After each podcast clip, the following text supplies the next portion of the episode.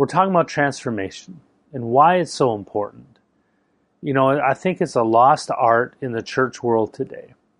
We've been taught a lot about how to change our life and how to focus our life on serving God. But underneath it is a beautiful, amazing, incredible transformation that's possible for you, for me, for every single believer. This isn't just for the preachers, the ministers, for men. It's for every believer, men and women. is for every believer of all cultures. The possibility to see the image of Christ that's in us to mature till we transform into that image. And once you begin to see this, you begin to have a hope that you're not the same. You're not stuck the same. You know, I come from a, a long line of very good heathens, I call them. I say, I tell people I wasn't raised in church. I was raised by professional heathens. They were very, very good at what we did. You know, when that's your family line of uh, non believers, then you can start to think that you are limited in what God can do through you because of your family, or maybe because your own past before Christ, because your own struggles, that maybe God can't use you like He can use someone else. And so that's what I want to really emphasize today in our, our talk and in the scriptures we talk about is seeing the possibility through transformation that God could use you to do what he did through Jesus. That's amazing to think about it. Jesus himself said, The things that I do, you will do also. That's a promise that if you go far enough into God, Jesus will show up in your life and people will meet Jesus through you. That's what we want. We want people to fall in love with us. We want them to fall in love with Jesus in us. I remember I was ministering one day and a young man came up and and I was just beginning to see this imagery that I'm sharing with you. This is many, many years ago, and came up for prayer in the prayer line, and and he said, "I'm just really struggling." He said, "I was," and it was private; no one could overhear it. But he said, "I was molested by my dad as a child, and and I hated him, and I hated him." But now I'm starting to have desires to do the same to other children. And see, right then, you see how family history and family damage could be passed from generation to generation. And I, he wasn't born again, and I got him help with people and helped him get accountable. But before I let him go, I asked him to accept Jesus as the Savior. And he, and I was so blessed to tell him, I said, listen, that man that molested you, he was your earthly father. But the moment you accept Jesus in your life, God becomes your father. That means your earthly father really, technically, is no longer your father. And you don't see the power that means that you don't have to live by what your earthly family gave you. You're no longer limited to that. Now, the modern church doesn't share this. It tells you to change. So we shine that up, we clean it up, but it's always still in us. But there is a process called transformation to where you can mortify that old man and begin to live out of a new man that was raised uh, to life by the new nature. That's your inner body, your inner man. And this is the value, this is the power that I was able to tell this young man look, I know you're afraid you're going to turn into your, your earthly father, but now there's hope for you. You're not limited by that. Much of the worldly philosophy is if you're too broken as a child, there's not much hope for you to get unbroken. There's not much help for you to get unbroken. But the message of the gospel is you no longer have to stay that way and you can become like Jesus. You can walk like Jesus, have his love, have his peace. This is the fruit of the Spirit. So let's look at a few verses here. We're going to look at uh, Ephesians chapter 4. Ephesians chapter 4 and we're using some of our main verses on this in this series. Verse 22, 23, and 24. That you put off concerning the former conduct the old man, which grows to corrupt according to deceitful lusts. So he tells us here to put off the old man. Now, I was raised in northern Canada in the Rocky Mountains, and it was expected that when you came in to the house from outside, because usually there was mud or snow or dirt, a lot of dirt. And when you came into the house, you removed your shoes and left them at the porch, at the front of the house, or inside, just inside the front door. And, uh, and then you walked around the house in your socks. And you, you took it off. See, to put something off means you're still wearing it. And that's my point in this is that you right now are still wearing the old man, the old body, the outward man that wasn't cured when you were born again. It was actually left in darkness, left to death. So the instructions here for you to put him off, to put off the old man. This is your natural man, to put him off. This is the man made of clay. This is the man made of earth. We're to put him off. And uh, I always make think it's funny because I remember when I moved down to Tennessee, southern United States, and we went to go someone to someone's house, and the first thing I did when I walked into their house, I took my shoes off, and you just kind of kick them off and leave them at the front door. And everyone stopped and watched me do it, and was wondering what I was doing because in Tennessee, you don't necessarily have to take your shoes off. In fact, when I was raised, you would get you get a beaten by your mama for not taking your shoes off at the front door. Or if you're at a friend's house, you get beaten by their mama if you kept your shoes on. Well, down in Tennessee, it's not necessary. To put it off means you're wearing it. You still have it on. This is talking about your natural man. The natural man that you inherited from your family, from your past, from your youth. Now you have the opportunity not to fix it, but to put him off, to put it off. Verse 23 and be renewed in the spirit of your mind, and that you put on. Now, now he's telling you put something on the new man, which was created according to God in true righteousness and holiness. So the image of God is the new nature inside of you. In fact, let's go to Colossians. Let me just just read it to you. Colossians 3 verse we'll start in verse 8, 9 and 10. But now you yourself are to put off these anger, wrath, malice, blasphemy, filthy language out of your mouth. Do not lie to one another, since you have put off the old man with his deeds. This is talking about your natural man. And have put on the new man. Now, this is talking about your inner man. The new man, which is renewed in knowledge according to the image of him who created him. So the image of him is the new nature. So the new nature is what you receive from God. It, it's a seed, and if you look into it, you'll find inside of that nature is a image of Jesus in all of his holiness, in all of his love, in all of his peace. That's the image inside of your new nature, but it's only an image. It must come forward and grow inside of your inner man. That's why we call it the fruit of the Spirit, the fruit of the new nature if you let it grow and mature inside of your inner man or your new man, you will have the fruit of love, God's love, not Alan's love, not your love, God's love. The fruit of peace. This is why the devil's so afraid of you spending time in prayer and worship. He's okay if you want to just serve God and do your best. And God, you know, God's pleased with all the works that we do in His name.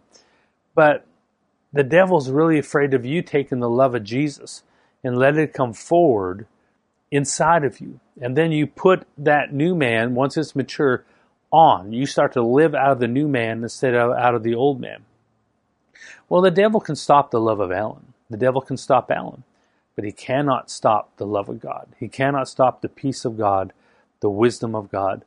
And that is the power of transformation that I can actually transform into God's thinking, into God's love, His peace. And then the devil, he can't stop it. So that's why he tries to stop you and discourage you from spending time worshiping and praying and giving your life over to God in that way. I'm going to now go over to 2 Timothy. This will be our, our main verses for today. 2 Timothy. And we'll start in chapter 2, and we'll just read a little bit. We'll go to verse 1. You, therefore, my son, be strong in the grace that is in Christ Jesus. Now, keep in mind, this is Paul writing to Timothy. Paul wrote Ephesians, he wrote Colossians, he wrote 1st and 2nd Corinthians. The same writer. You therefore, my son, be strong in the grace that is in Christ Jesus. And the things that you have heard from me among many witnesses, commit these to faithful men, who will be able to teach others also. You therefore must endure hardship as a good soldier in Jesus Christ. Now, I want you just to think how well does that verse go over in our modern church today? And I'm using modern church just to blanket, make it a blanket statement. Because there's that's not in every church. There's some wonderful churches and powerful churches all over the world. But in the general consensus of following God, most of the preaching you'll hear generally is God wants you happy. God wants you blessed. He wants you in abundance. Would you like for God to help your dreams come to pass? And we kind of entice people's desires to be successful. And if they do good and they serve God right and give God money, then they can have that dream of success. And so, this type of preaching you're hearing from Paul, some of it may not fit into the modern church. You, therefore, verse 3, must endure hardship as a good soldier of Jesus Christ. No one engaged in warfare entangles himself with the affairs of this life, that he may please him who enlisted him as a soldier. So just being a soldier is an imagery that Paul is saying, this is how you serve God. A soldier doesn't belong to the his family. Technically, he belongs to the army. A soldier is given commandments. A soldier is provided for, but he gives his life and he obeys the commander. And this is the type of Christianity that God's really needing for us, for, for us to really see revival. That we stop serving our own pleasures. When I say that, my, my natural man has ideas of what makes me happy. But God has ideas of what's going to make me successful in His kingdom. And it may not be a lot of money. It may not be a lot of success. I remember one time I was uh, in my room praying and spend time in the praying in the Holy Ghost, and and I felt like God came into my room and sat down beside me. In that moment, I heard Him say to me, to my heart, "I need you to choose today if you're going to be a normal Christian or pursue the high call." And those were His words: normal Christian. And I was about to say, well, yeah, I, the high call. Before, of course, the high call. Before I could say the high call, my imagery of the high call at that time was big, large, worldwide ministry, great services, powerful services, lives changed, television all across the world, all across Canada at the time. But before I could say the high call, he showed me what that meant. And he didn't show me a worldwide ministry. He showed me spending years and years of praying and fasting and seeking Him and laying my life down, laying those dreams down, and becoming a soldier. And I remember saying to him, well, uh, uh, you know, I want the high call, but I can't find it in me the desire to lay down my life that much because that was hard. And I said, I can't find it. I can't even find it in me to want that. I want it, but I can't find the want to want it. And I said to God at the time, I said, if you'll help me, I choose the high call. And then phew, he left. That's all I needed to hear. And since that time, I believe that was the permission he needed for me to take me down a road of laying my life down day after day, not pursuing my own ambitions, my own dreams, my own desires. The source of those own, when I say that, is my natural man but to pursue His Word, to pursue His love, to pursue His peace, to pursue His truth. That's been the mission that I've been on, on ever since that He has me on. And then He says in verse 5 And also, if anyone competes in athletics, he's not crowned unless he competes according to the rules. You know, recently there was a marathon somewhere, and some person won their category by a, quite a big amount. It was shocking to everyone. And so they, they were suspicious. And so, sure enough, they traced back the steps and found that this person had left the race at like mile 10 or mile 5 and caught a, a uh, subway and got back out near the finish line and joined in and, and won their category. They caught them cheating and they didn't get the, the prize. Well, that's the message here. There's no shortcut to, to the glory of God. There's no shortcuts to the power of God. You don't get this by someone laying hands on you or or by someone just speaking over you. You won't get this by giving an offering to a ministry. You won't get this just because you want it. You have to go and follow the rules. And he tells us the rules in verse 6, some of them. This is where transformation really is explained in verse 6. The hard-working farmer must be first to partake of the crops. So a hard-working farmer must be first to partake of the crops.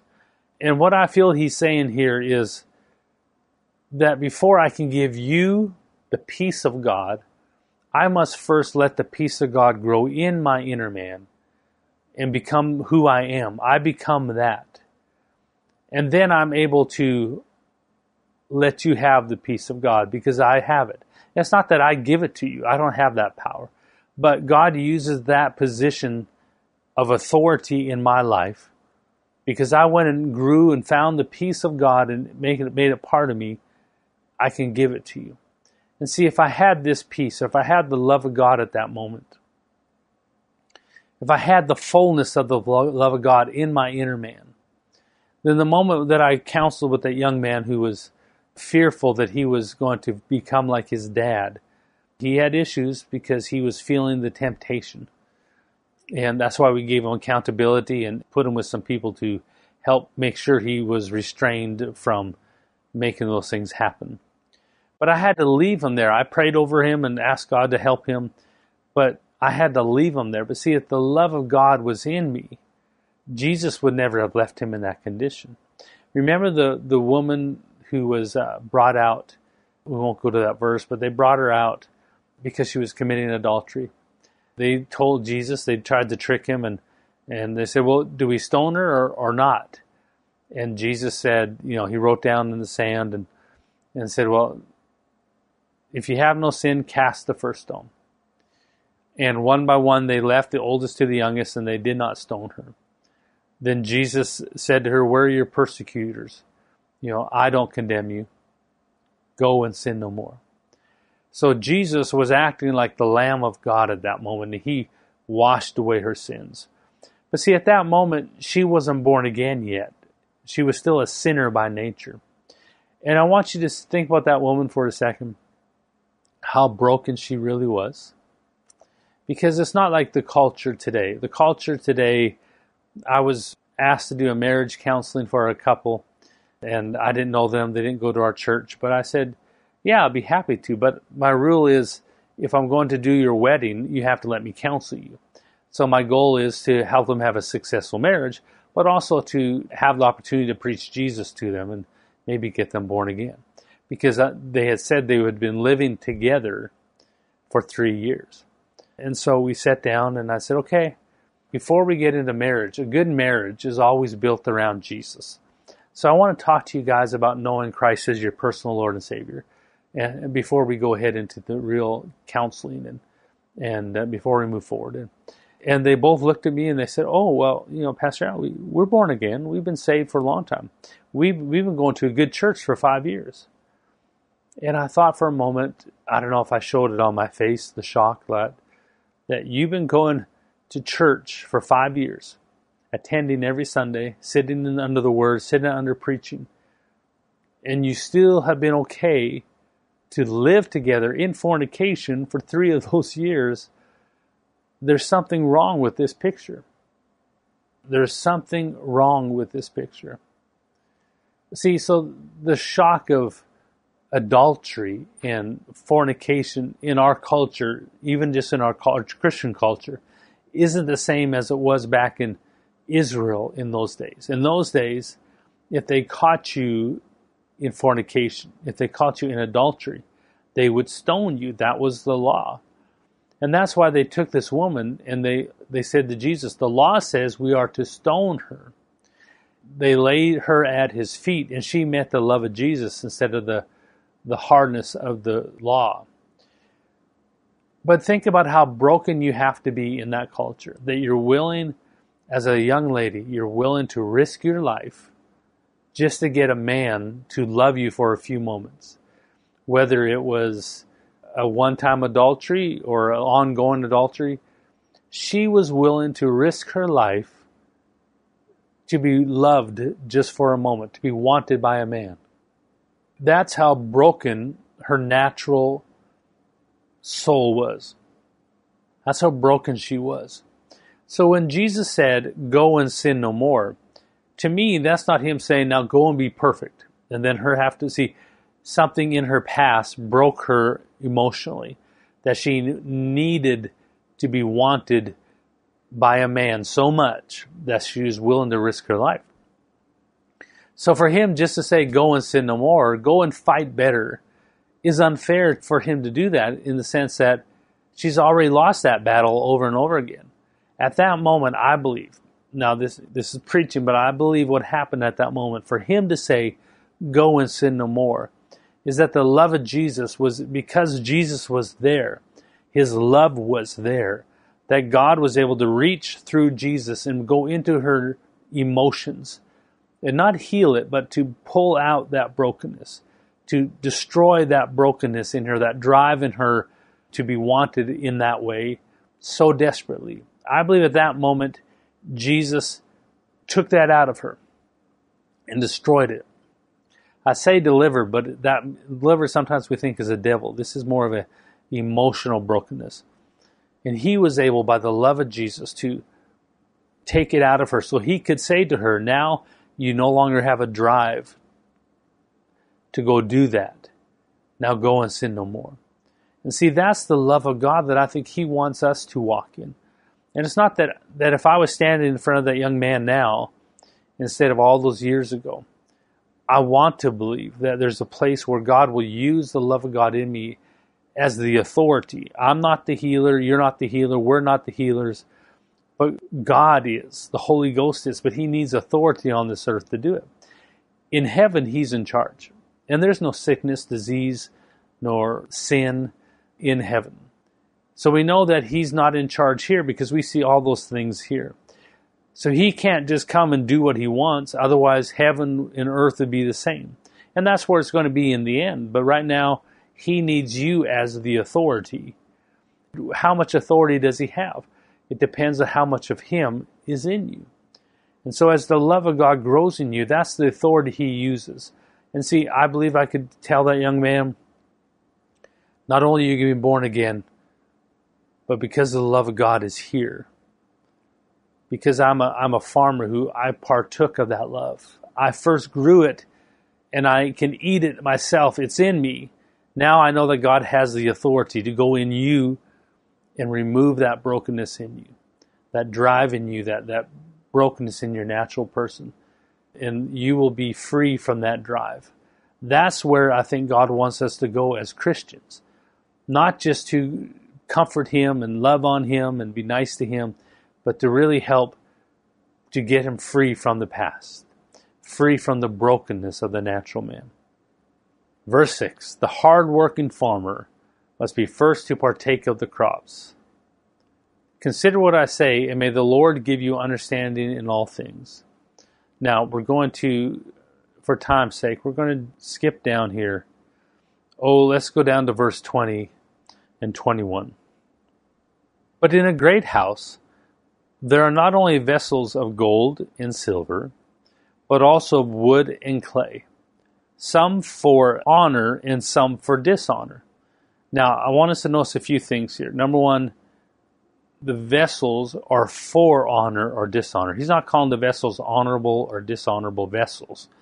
He's saying their purpose is for honor or dishonor. This is true. In every great house, there's not only vessels of gold and silver, but also wood and clay, some for honor and dishonor. It's true in my house, it's true in your house. In my home, uh, because I'm married, we have some, they call it fine china. We have some beautiful dishes that come out, oh, every couple times a year. Christmas time, Thanksgiving time, special times. And then they go back in a box. They get cleaned, dried, and papered up and put back in the box. And these are the type of dishes that are passed on generation to generation. We have a whole box of them. The rest of the year we use regular plates or sometimes paper plates in my house. But the nice china, the nice stuff, I mean, we have silverware that comes out with it, and it's only two knives and four forks and all the fancy stuff just for fancy meals or important times. Then they go back in there. So in every home, you have dishes, vessels that are for honorable occasions and honorable jobs. And you also have vessels that are for dishonorable, such as like the trash can. The trash can would be a vessel for dishonor. That's where we put the trash. The toilet would be another one where it's got a dishonorable job. It's still important. It's a vessel, and it's used every day, but it's for dishonorable work. So every great house, there's vessels of gold and silver, but also wood and clay. Some for honor, some for dishonor. You know, Paul here is not talking about uh, your home; he's talking about the church. That even the church, there's gold and silver, and there's vessels of wood and clay. And the other thing to see here is that God did not choose to make anyone a vessel of dishonor, or a vessel for dishonor, or a vessel of uh, for honor. That we chose that. And I'm going to jump over here. I'm going to read another my another one of our core verses here. 2 Corinthians chapter 4 verse 7. You don't have to turn here. But we have, this is 2 Corinthians 4 7. We have this treasure in earthen vessel that the excellence of the power may be of God and not of us. See, he's talking about a vessel within a vessel. And my argument to you today is this that the vessel that holds the treasure is your inner man. It would be the gold and silver. And the earthen vessel on the outside of you, that's this body, would be the, the clay and the wood material that is what it means by verse 7. We have this treasure in earthen vessels. The excellence may be and the, the power may be of God and not of us. That God's goal for us is not to just go and take my life and focus it on serving Him, but to cultivate and grow this vessel of gold. The gold would be from Him, the treasure that comes from Him. The love of God can only be found in God. Can't be found in this world. It has to come from God the truth of God is only in the mind of God. You can't find it in anywhere in this world. It must originate from God. There's a love that originates from God. It's called agape love. And how can I give you God's love if I don't have it and haven't cultivated it where I can partake of it myself? And that's the gold and the silver that he's talking about here, I believe, in 2 Timothy. I'm back over to 2 Timothy chapter 2. But in a great house there are not only vessels of silver or gold and silver, but also of wood and clay, some for honor and some for dishonor. This is what I, I'm believing that he's telling Timothy in every church. There's people who have come to a place where they are gold, they are silver to God. They're vessels of gold and silver. In other words, they're living out of their inner man. They've cultivated the love of God. They've cultivated the peace of God and they are vessels of gold and silver. There's other people who never prayed in the Holy Ghost and never spent time loving, worshiping God, have only been busy for God, and they are left vessels of wood and clay. Those are earthen. God didn't choose to make you gold or, or clay. He found you. You were only in darkness. And when you're born again, you receive the nature of Christ in you. And that nature created, brought to life your inner man, your inner body as gold, well, as a treasure chest that can hold gold. It's now light. It can understand God. It can hold the love of God. The outward man is still left in wood and clay. Now, this is where I struggled because most of my Christianity in the beginning was simply taught to clean up yourself, wash yourself, change your habits, quit smoking and drinking, which I never did, thank God. But don't smoke or, well, I did have a few cigarettes when I was a kid. Don't smoke or drink. Don't run around and do stuff you're not supposed to. Take your money and, and quit spending it on yourself, spend some of it to God. Take your time and quit spending it all on yourself, spend some on God. Take your love and quit focusing on yourself and give some to the kingdom of God. The main message is to refocus your life to serving God, to clean up your life, get rid of the bad habits, get rid of the bad jokes, lower down the bad emotions and, and highlight the, the happy emotions. But here it's clear that there's two vessels that you have. You're either going to be a vessel of gold and silver, which makes you useful for honorable jobs, or you'll be a vessel of wood and clay, which makes you useful for dishonorable jobs. The type of material that the vessel is determines the type of job that it does the two contrasting materials are gold and silver versus wood and clay. And my argument with to you today is that the the wood and clay represents the outward man. The gold and silver represents Christ's attributes grown inside of your inner man. Your inner man can now actually hold. Think about the miracle now I don't care your past. I don't care your upbringing. I don't care your culture.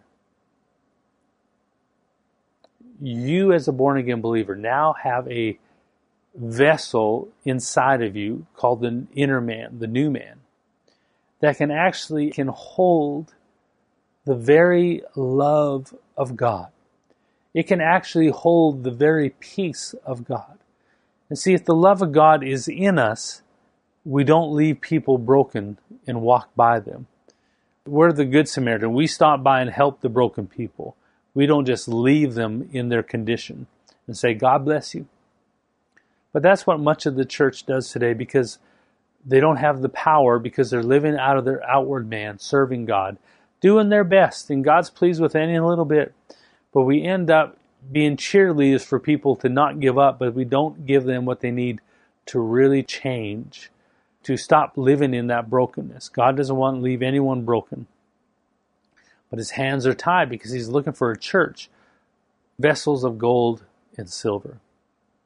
So the type of material determines if you're useful for honor or dishonor. Look here in verse, we'll read verse 20 and 21. 2 Timothy.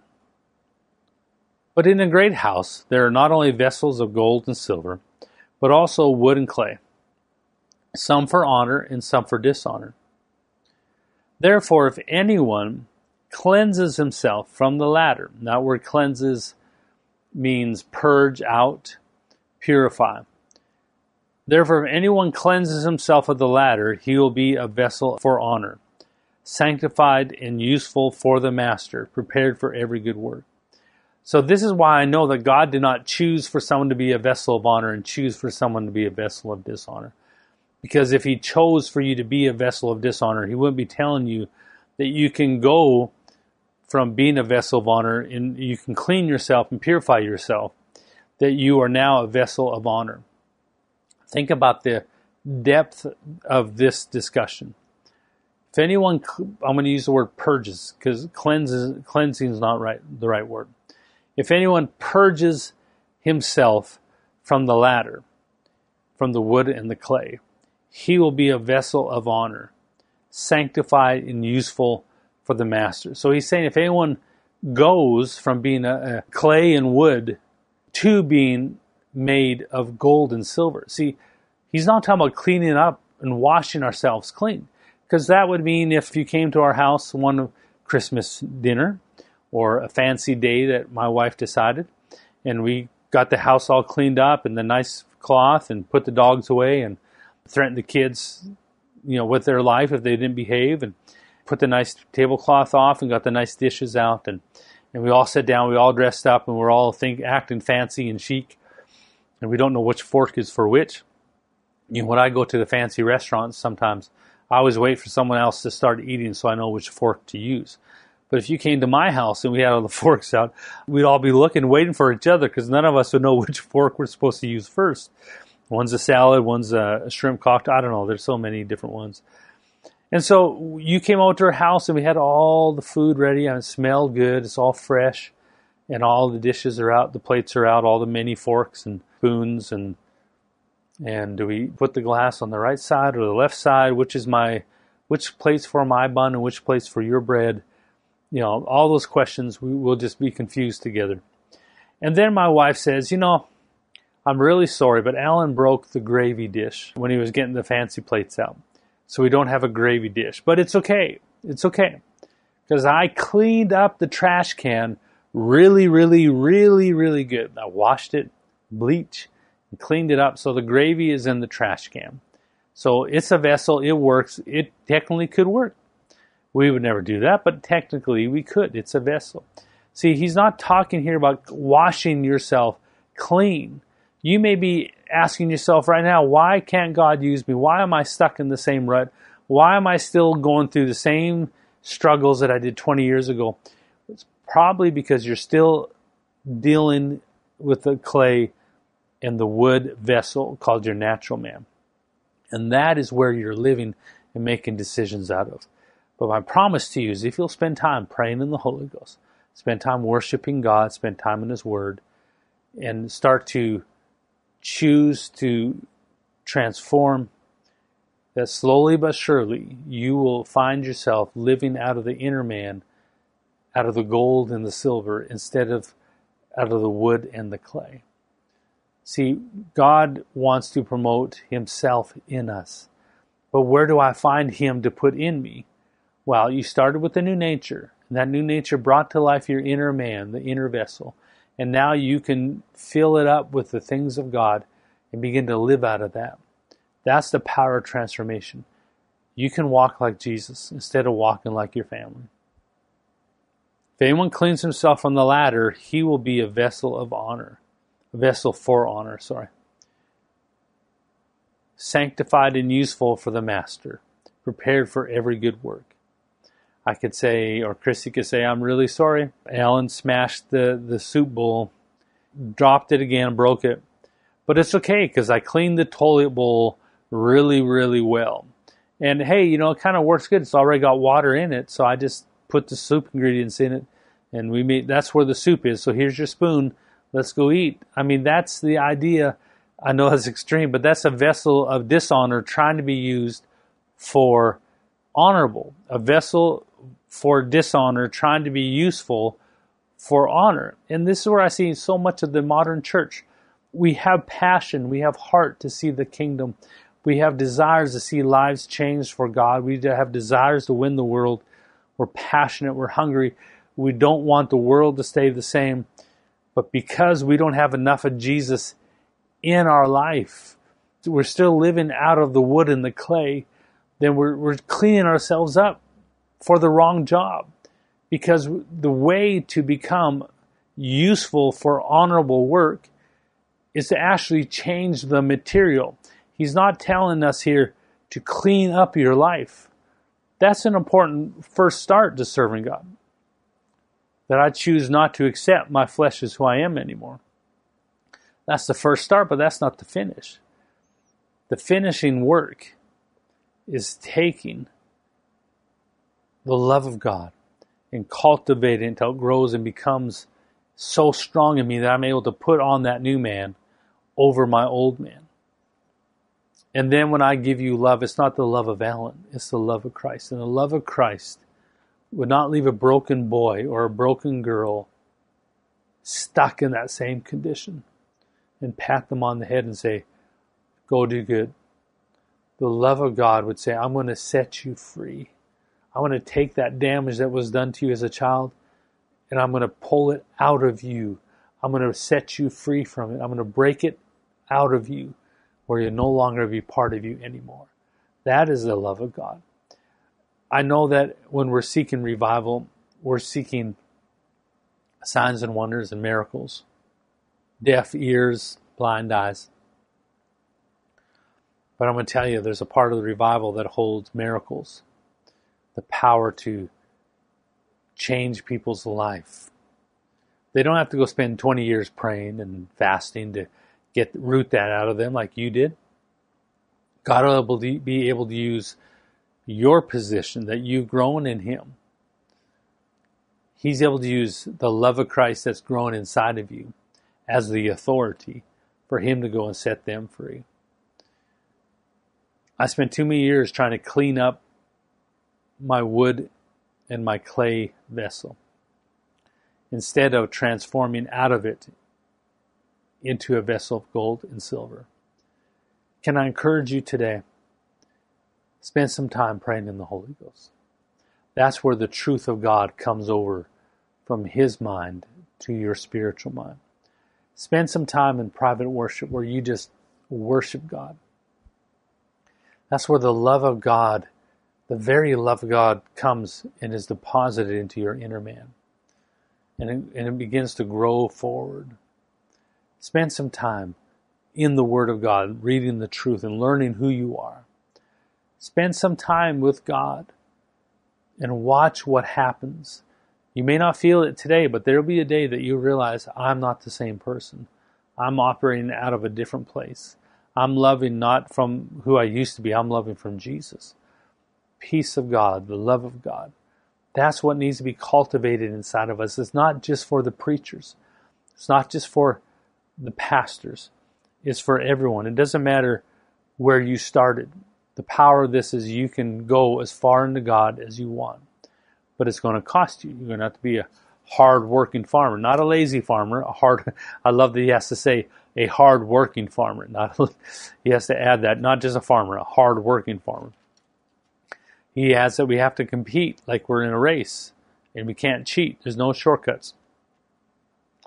And act as soldiers and endure.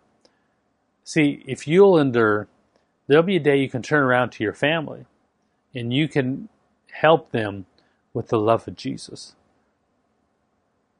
And they won't have to go through all the years that you did. And God will get all the credit. They won't even give you credit. Family never gives you credit. They'll give God the credit, and that's okay. God will be your rewarder. He'll give you a thank you and a reward when you get to heaven because He knows how much it costs you to keep pressing in to the things of God.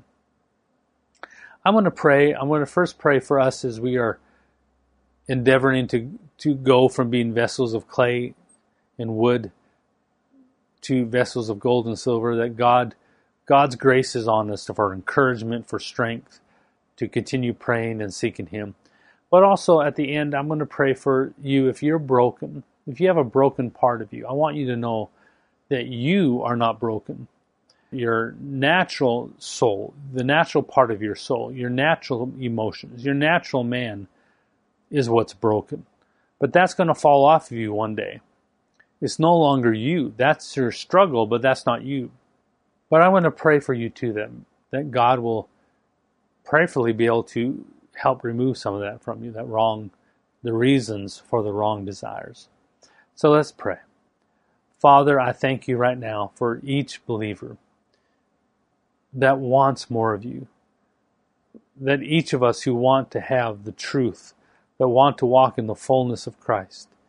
I pray for me and my friend that you supply your grace abundantly, your strength abundantly into our lives, that we are strong enough and disciplined enough to pray, to spend time in praying in the Holy Ghost. We are disciplined enough to, to spend time to worship you and exalt your name, and to meditate the Word of God, to confess the Word of God. Father, it's your strength that we rely on. It's your grace. And thank you, Father, for believing in us. Thank you, Lord, for believing in us. Lord, release your grace and your strength now. Yes, we can do this. We can spend the time. We can change our life to do this in Jesus' name. And Father, I pray for my friend that's maybe struggling with desires that are outside of the will of God. And, and, and they know it's outside of the will of God. They're frustrated They've tried to get out of get rid of it over and over. They hate it in them. The Lord right now that you touch them with your love. And that by that love of God, by the love of Jesus, that you begin to squeeze that brokenness, that, that moment that happened in the past. You begin to squeeze it and not heal it, but Father, you begin to kill it.